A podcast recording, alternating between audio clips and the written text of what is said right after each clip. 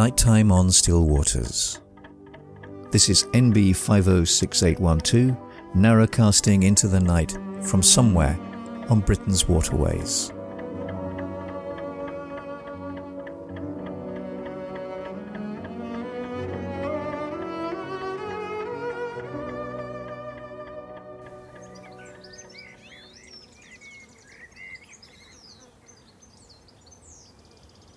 It's summertime, and as the song goes, the living is easy. The sun is warm and the air is sweet. Come and join me in the cool of the night with a good book or two.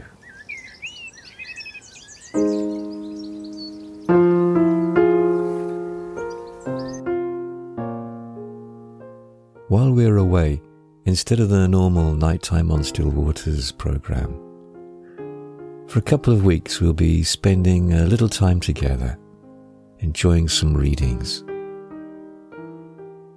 The stern doors are open to the night, coffee pot is still warm, and the biscuit barrel is close by. Make yourself comfortable, and we'll begin. Last week we started with two pieces of writing that reflected the canals at their heyday.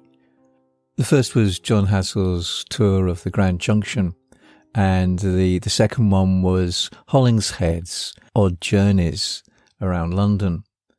And both were written during the Victorian age of technological progression and achievement.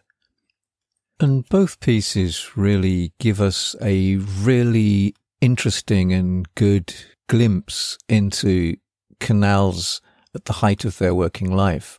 Even if, particularly in Hollingshead's account, there is that recognition that this is also reflecting something of the past. He talks about stepping back into the last century.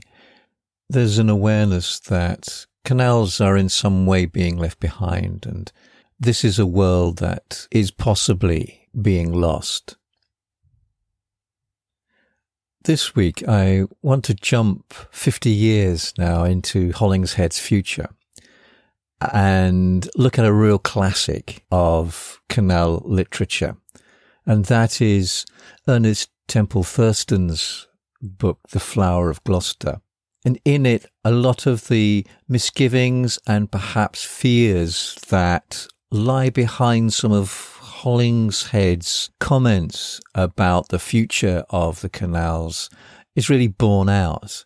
And now we're at a time where railways are in the ascension and the whole canals and canal system is in the decline. This creates an environment in which canals can then evoke a sense of nostalgia, a sense of the past, albeit most probably an idealized and quite naive understanding of the past and a way of life that was perhaps simpler and kinder and slower and all those things which we miss in the, the frenetic hurly-burly of contemporary life. And Temple Thurston captures all of that in his book. The Flower of Gloster was printed in 1911, and in it he lyrically and romantically describes his journey on a horse drawn narrowboat called the Flower of Gloster from Oxford to Inglesham in the West Country in the early summer of 1910. And this is a world that's very different to the one described in Hassell's tour of the Grand Junction. Quietness becomes a key character in Temple Thurston's account. The peaceful, companionable quietness of nature and life outside the hurly-burly of the city. But also the more brooding, sinister quietness of a landscape that is dying. And whilst it's quite rightly been described as a celebration of the canals and those who worked on the canals, it can also be read as a eulogy for a life and a world that is being lost, and one which Temple Thurston particularly feels we will be the poorer for it being lost. This is as much a requiem for the working canals and the type of life that the communities that worked on the canals reflected and expressed as, say, Rolt's The Narrowboat. And in fact, reading again Rolt's The Narrowboat, it strikes me how much of Thurston is in there. And, and indeed, Rolt acknowledges his debt to Temple Thurston in his writings. And if Rolt balks a little at Temple Thurston's account as being overly sweet for modern readers, he fairly makes that same criticism of his own book.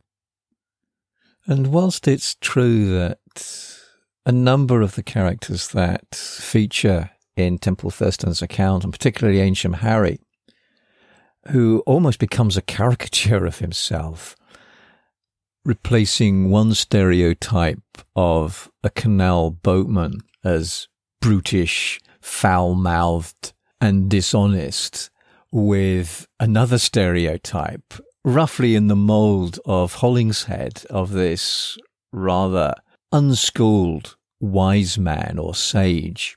And it's also true that there are plenty of purple passages sprinkled with wild abandon throughout his book. There's also, I think, a lot of shade here as well as light.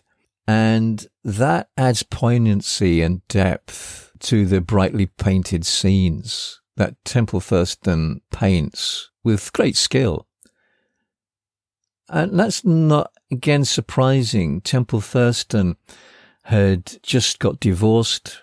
His ex-wife was to die during the year of publication. He was struggling as a writer and he was a man lost in his own city. And his writings reflect that search and also that restless discontent with the world in which he was thrown into. On page one, Temple Thurston introduces himself as this footloose wanderer without ties, an explorer in a strange land on an adventure that he is acutely aware of, many will find ludicrous. And his mission was to hire for a month or two a working boat. This is decades before the emergence of leisure cruising. And although it had been done before, it tended to be done by journalists with particular agendas to write. And Hollingshead is, is one really clear example of that. And so the opening chapters, the reader shares his discomfort and, and embarrassment about trying to find a boat and find a boatman to take him on what seems to be a completely ridiculous venture. Eventually, he does find a boat owner willing to hire out his boat to him, and that boat's the Flower of Gloster with its idiosyncratic spelling of Gloucester, G L O S T E R, and even its name hints at the cultural divide that Temple Thurston is wanting to explore and perhaps immerse himself in. The hired boatman is a man called Ancient Harry.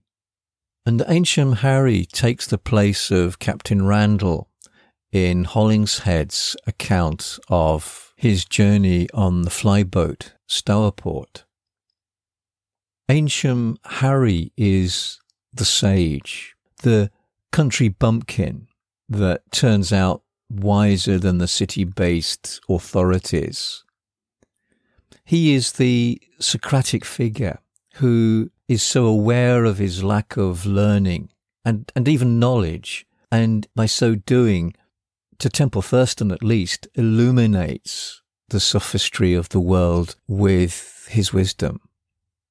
At one point, Temple Thurston concludes one of his rather long and somewhat rambling conversations with Ancient Harry with, It comes to this, said I, that you are the true born philosopher.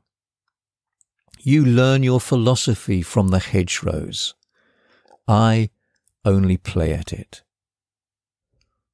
Well, sir, said he, I've often sat and looked into a hedge where all the insects be creeping, and I've said to myself, you be near as ever you be in your life to the greatest secret in the world.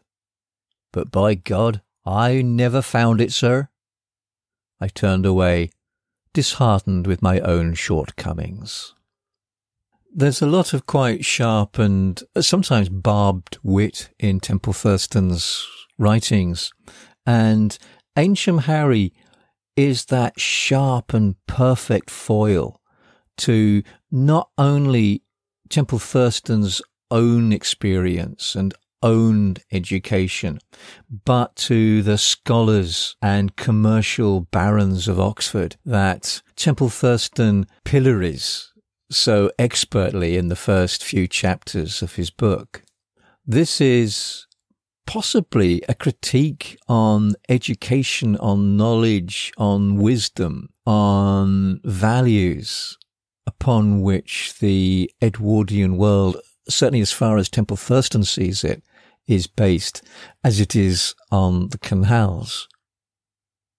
And so the Flower of Gloster can be read as not just a description or an account of a journey on the canals, but also of a pilgrimage or of a quest for enlightenment with ancient Harry as the, the earthy and at times wily sage to Temple Thurston's rather jaundiced novice. The Flower of Gloster is hauled by the workhorse called Fanny. And we're not really told that much about her, apart from the fact that there appears to be a close relationship between Ancient Harry and Fanny. They work together as a team. Well, let's let Temple Thurston take it from here. Chapter 8 The Beginning of the Journey. When once your provisions are aboard, your pass is signed and paid for, there remains nothing but to hitch your horse to the tow rope and be off. Here on the canals there is no tide to hinder any man. At such an hour you start, because at such an hour before nightfall, when all the locks are closed, you need to be in such and such a place. Indeed, it is the life of a gypsy. Your home you carry with you wheresoever you go. Moreover, there is not one upon the road who may lift his hand to stay you. At a quarter past four that afternoon in May, I sat in the stern of the Flower of Gloster, and watched the tow-line tauten, saw the water drops shake from off the sodden rope that glistened like twisted thread of silver in the sunlight, and felt that first faint movement of the barge as she swung round into her gentle, gliding pace. I pushed the tiller over hard a starboard, and out went her nose into the canal's centre. One by one the ripples gathered and lengthened on the water. And soon we were leaving the towers and the roofs of the old grey town behind us. Some twenty yards ahead, upon the path, walked Ancient Harry with his horse, the tow lines sagging and tautening, sagging and tautening, as she strained or lingered on her way. Once I lifted my head and looked above me, and the sky was just beginning to tinge with primrose. Now, were I in London, said I, my ears would be filled with the shrieks of a thousand motor horns, and I could scarcely see the sky for the housetops. What is more, I'm going into a new world where never a soul will trouble to tell me the way. And then as though to make the silence more absolute and complete, a peewit rose and swept in circles around the meadows. Peewit, she cried, peewit. It is little sounds, thought I, that fill the silences, for silence is a vessel that may be filled or may be broken. Now in London we have nothing save the shattered fragments which have not even a long sleep of winter's night can mend. But in the country, the song of a lark will fill the pitcher to the brim. Add but the notes of a thrush, and I've known it running over. Later on in the day, Temple Thurston falls into conversation with Ancient Harry, and particularly about the, the scenery that they're passing. They're still working through the outskirts of Oxford, where there's a lot of new development and new building, particularly of domestic housing.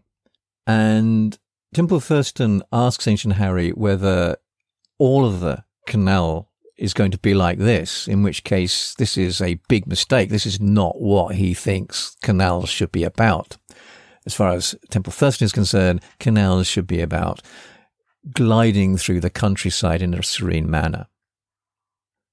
Is it like this all the way? I cried. He, Ancient Harry, left his horse. She stopped at once to nibble by the hedge. Is the canal like this all the way? I asked as he came back along the path. Oh, no, sir, said he. Look here, there's fine country soon as you come past Thrupp. And where shall we stop for the night? Well, that's as it likes you, sir. We reach Shipton Church about seven this evening, and there be a good flow of water under, and we shall make Shipton Church about seven. Right away then, said I. Go along as fast as you can till we get away from these damned red brick villas by which you may see I was mildly endeavouring to live up to the reputation of the bargee, a reputation for strong language, which, so long as I have known him, he has utterly failed to fulfil. I suppose you like the old houses best, said Ancient Harry as he moved away. I do, said I. Don't you? Well, sir, he replied, I don't know that has much to do with me anyway. I couldn't stop in a house, look you. I should catch a cold the first night. 'Tis the same with any of us used to living on boats. I haven't slept out of a boat since I was born. Indeed, I can well understand it.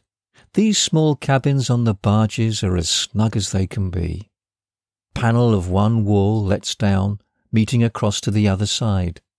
And there is your bed, as comfortable as that in many a hotel. When swung up again, the cabin is easily capacious enough for two, though often with these families it will accommodate more. In the same fashion as the bed, the door of the cupboard lets down to form a table. At the foot of the cabin steps, with a chimney protruding through the roof, a small stove provides all that is necessary for warmth and cooking. Not an inch of space is wasted. There are cupboards everywhere for clothes and crockery and everything you need. As I took the tiller again and we swung off once more into the centre of the road, I heard the old clock ticking softly in the cabin below me. At that moment, the birds of one accord had ceased their singing, except for the even monotonous stepping of Ancient Harry's horse. This was the only sound in all the silence. At Thrupp, we came to the first of those drawbridges, which the mere weight of a man will raise to let the barge pass through. At first, I thought Ancient Harry would never be there in time to swing her up for the barge's passage. But they know to a moment, these men, as well indeed they should, how long it takes. Not one instant, neither too soon nor too late. Did he leave the horse's head? With sagging tow lines she walked calmly on, crossing the bridge after him to the towpath on the other side. Then, almost as the nose of the flower of Gloster passed into the shadow, he caught hold of the big arms, lifted himself off his feet, and up swung the bridge like a feather lifted on the wind. These bridges are characteristic of Oxfordshire. You meet with them in no other country than this. They join, as often as not, the low-lying meadows which the canal intersects, and are mostly set down with their great arms stretching upward to admit of the access of cattle from one field to another.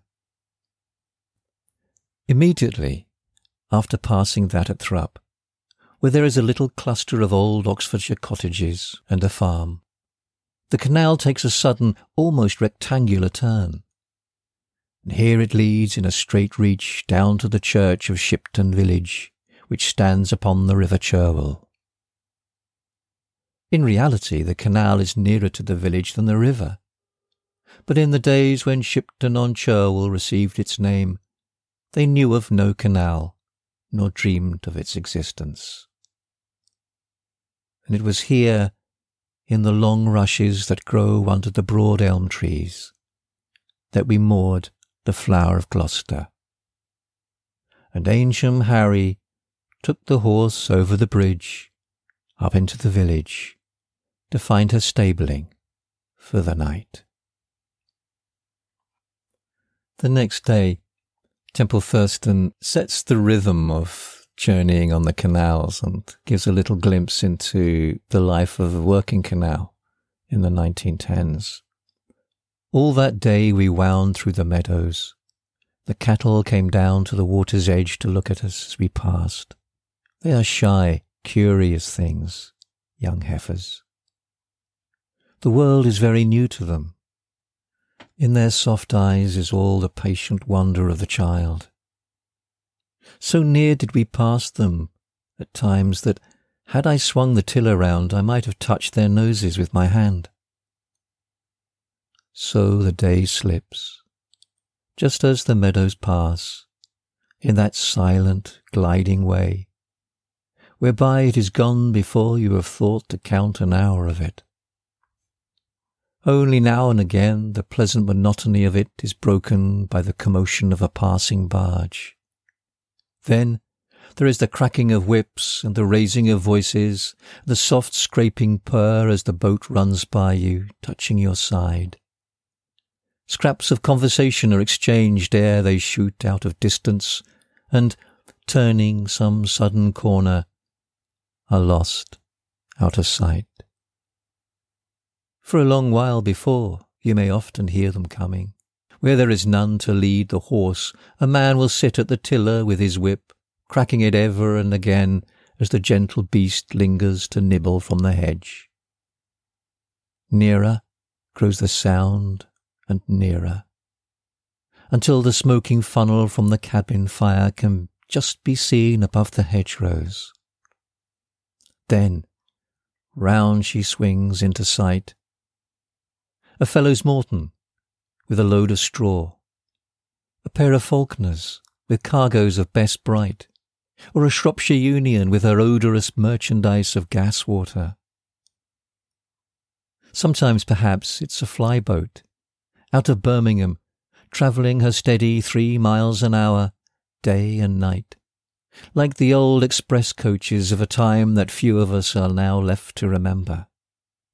One and all they know each other's journeys, as sailors will tell you in mid-ocean the destination of some passing vessel.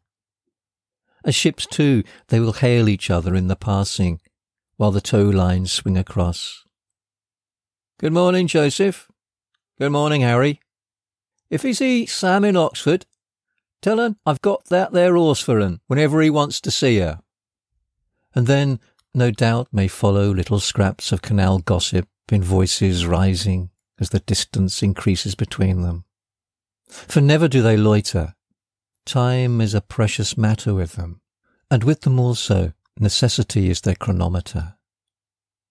They are like the wagtails. I've often envied them the hours they spend a working. I can think of no better way of ending this episode looking at Temple Thurston by reading his short description of his first night aboard the Flower of Gloster.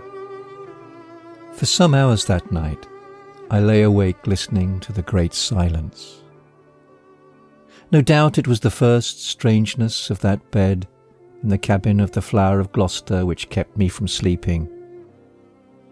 But it was a rest to lie there nonetheless. through the open doorway of the cabin, the stars were glittering in a deep blue sky. And now and then a bird chirped sleepily as its mate pressed close against it on the branch. A man might do worse, thought I, than spend his life like this. But when I began to consider how it might be done, I fell asleep.